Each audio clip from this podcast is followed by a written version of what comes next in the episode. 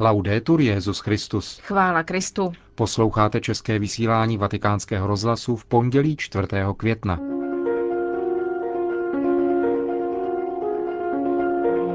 Benedikt XVI. přijal členy Papežské akademie sociálních věd. Mezi nimi byl také profesor Lubomír Mlčoch z Univerzity Karlovy, kterého jsme se zeptali na dojmy. Na závěr se pak vrátíme k nedělní homílí Benedikta XVI. ze svěcení kněží v Bazilice svatého Petra. Hezký poslech vám přejí Milan Glázer a Markéta Šindelářová.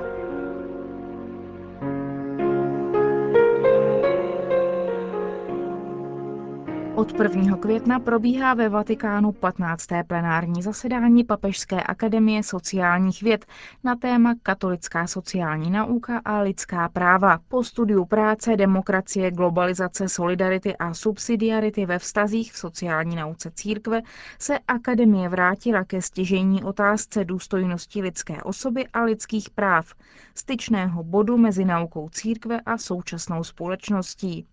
630 členů akademii dnes přijal na audienci Benedikt XVI. Ve své promluvě k ní připomněl, že mnoho velkých náboženství a filozofů mluví o tom, co se výstižně nazývá jako zlaté pravidlo a je formulováno v Lukášově evangeliu slovy Jak chcete, aby lidé dělali vám, tak i vy dělejte jim.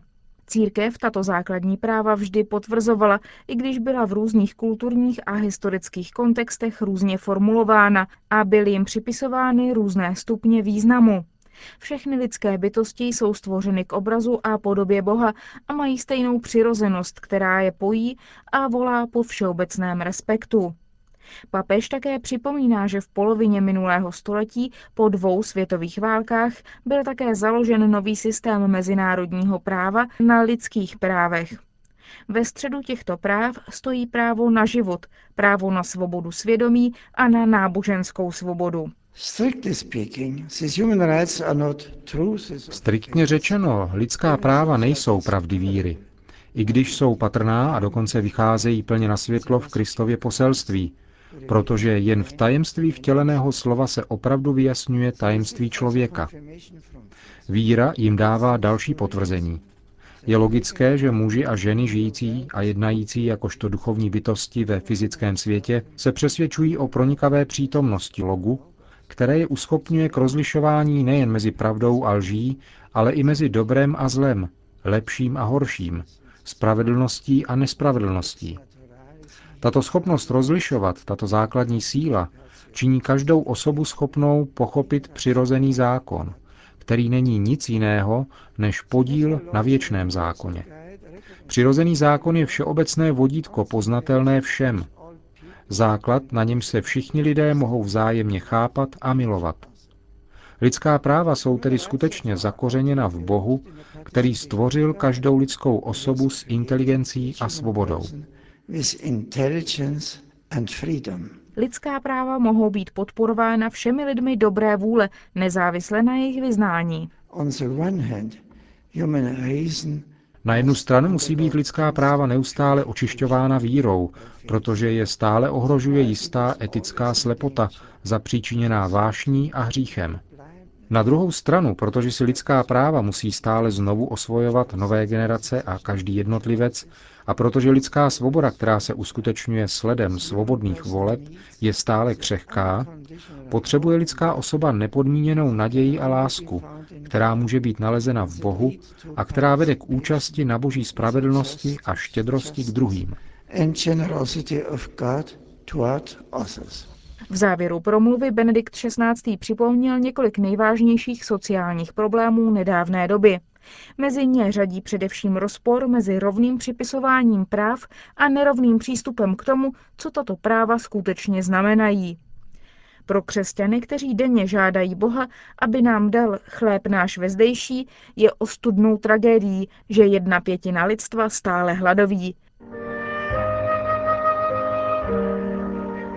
Zasedání Papežské akademie sociálních věd se také účastní profesor Lubomír Mlčoch z Univerzity Karlovy. Ten nám přiblížil, čemu se akademie ve svém zasedání věnovala. Téma je dané, to je to téma lidských práv a zejména z hlediska globalizace A dnes tedy to téma se týkalo eh, především srovnání velkých azijských zemí Indie a Číny. A jsou tady také zástupci z těchto zemí a ti, kteří je studují, takže otázka práv těch politických, občanských, ale také práv ekonomických, někdy ty věci jdou i proti sobě, takže se zdá třeba, že ve srovnání těchto dvou zemí, které dohromady mají přes 2 miliardy lidí, eh, tak vlastně ta Čína dosahuje relativně trochu lepších výsledků v oblasti ekonomických práv a zase je to na úkor ovšem těch práv občansko-politických, protože Indie je přece jenom největší parlamentní země světa vlastně, takže z tohoto hlediska má jakousi přednost za výhodu. Takže o těchto věcech se tady diskutuje, je to nesmírně zajímavé a je tady také eh, nositel Nobelovy ceny za ekonomii Josef Stiglitz z Ameriky, takže je to prostě velice zajímavé. Poté vyjde s nějakým spožděním zborník celé té konference, jsou to akta té eh, Papežské akademie sociálních věd, takže bude to už 15. ročník těch akt, takže to zase v dohledné době bude publikováno, no, to bude k dispozici tedy. No. Potom se dělají samozřejmě také nějaká doporučení, ale to je především záležitost také toho vedení té akademie a jakým způsobem potom s tím naleží vůbec vedení církve. Profesor Mlčoch byl do Papežské akademie sociálních věd přijat loni v létě. Jaký je jeho dojem z audience u Benedikta XVI. Byli jsme vlastně v dlouhé frontě, protože svatý otec je velmi zaměstnán, zejména před tou nacházející cestou, ale dočkali jsme se a byl to velký zážitek. Eh, takže po krátkém úvodu tady naší předsedkyně profesorky Glendonové z Ameriky eh, svatý otec měl také promluvu, která se týkala těch hlavních bodů toho našeho jednání, velmi moudro, jako vždycky, co řekne. A na závěr to tedy mě předal oficiálně ten odznak toho členství v té akademii, což je takový řetěz, který ukazuje příslušnost tomu a dostal jsem jako všichni ostatní účastníci také růženec od něj. Tak zážitek to byl ohromný samozřejmě pro mě a zeptal se, odkud jsem svatý otec a když jsem řekl, že jsem z Prahy České republiky, tak skutečně se jeho obličej rozzářil a když jsem mu řekl, že se na něj těšíme, tak bylo vidět, že i on se těší na nás. Říká profesor Lubomír Mlčoch.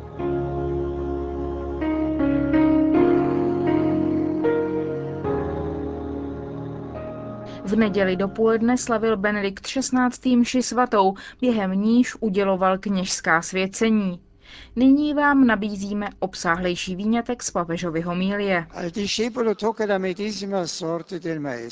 Učedníka se týká stejný úděl jako jeho mistra, který je v posledku údělem vepsaným do vůle samotného Boha Otce. Ježíš to vyznává na konci svého života ve velkolepé velekněžské modlitbě. Spravedlivý otče, svět tě nepoznal, ale já jsem tě poznal. A ještě předtím řekl, otce nezná nikdo, jenom syn. Ježíš na sobě zakusil, jak svět odmítl Boha, a tedy neporozumění, lhostejnost a znetvoření boží tváře. A tuto štafetu Ježíš předal učedníkům. Dal jsem jim poznat tvé jméno, svěřuje se v modlitbě Otci. A dám poznat aby láska, kterou si mě miloval, byla v nich a já v nich. Proto učedník a zejména apoštol zakouší stejnou Ježíšovu radost z toho, že poznává jméno a tvář Otce a sdílí také jeho bolest, když vidí, že Bůh není poznáván a že jeho láska není opětována. Z jedné strany s radostí voláme, jako Jan ve svém prvním listu, jak velikou lásku nám Otec projevil, že se nejen smíme nazývat božími dětmi, ale že jimi také jsme. A z druhé strany hořce konstatujeme, proto nás svět nezná, že nepoznal jeho.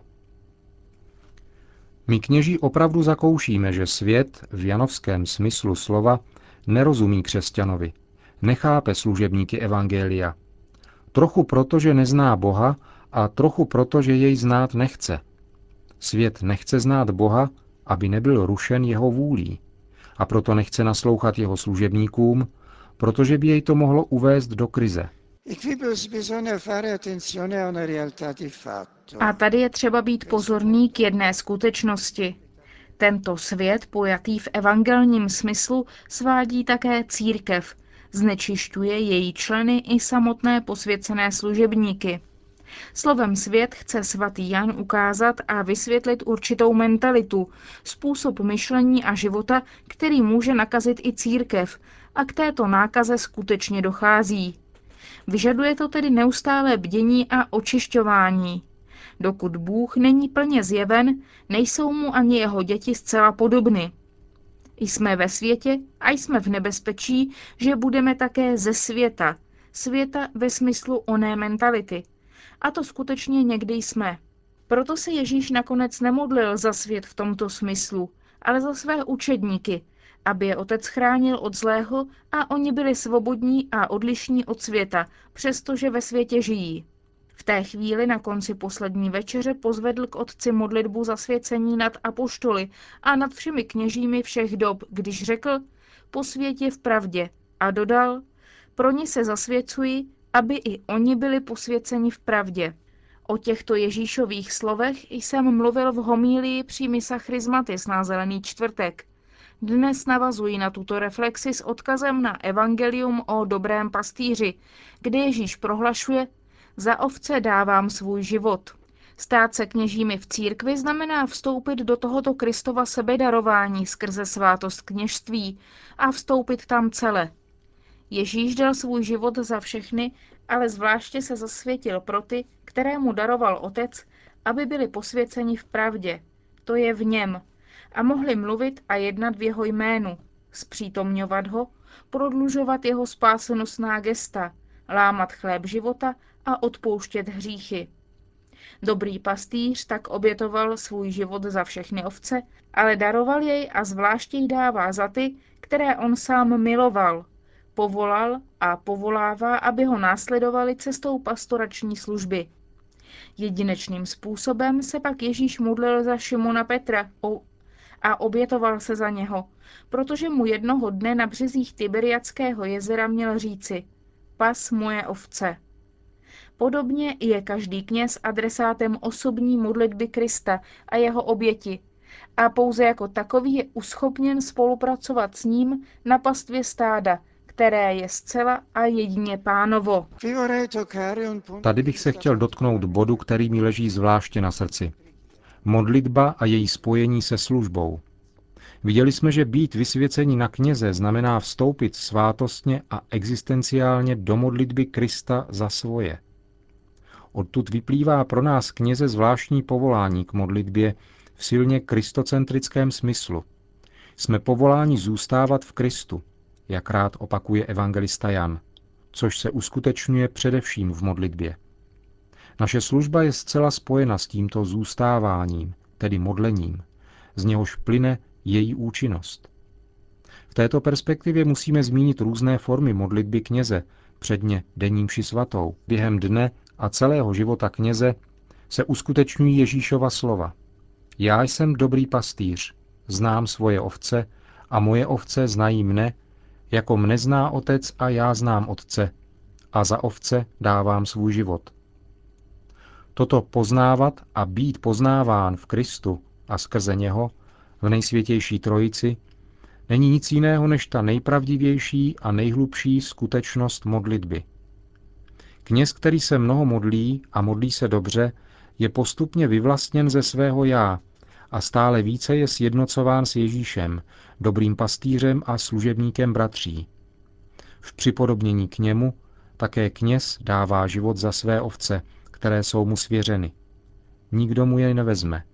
Dává jej sám od sebe v jednotě s Kristem Pánem, který má moc dát svůj život a má moc jej zase přijmout nejen sám pro sebe, ale také pro své přátele, kteří jsou s ním spojeni svátostí kněžství. Samotný život Krista, beránka a pastýře je tak sdílen celému stádu skrze posvěcené služebníky. Řekl Benedikt XVI. při včerejší bohoslužbě, během níž uděloval také kněžské svěcení. Končíme české vysílání vatikánského rozhlasu. Chvála Kristu. Laudetur Jezus Christus.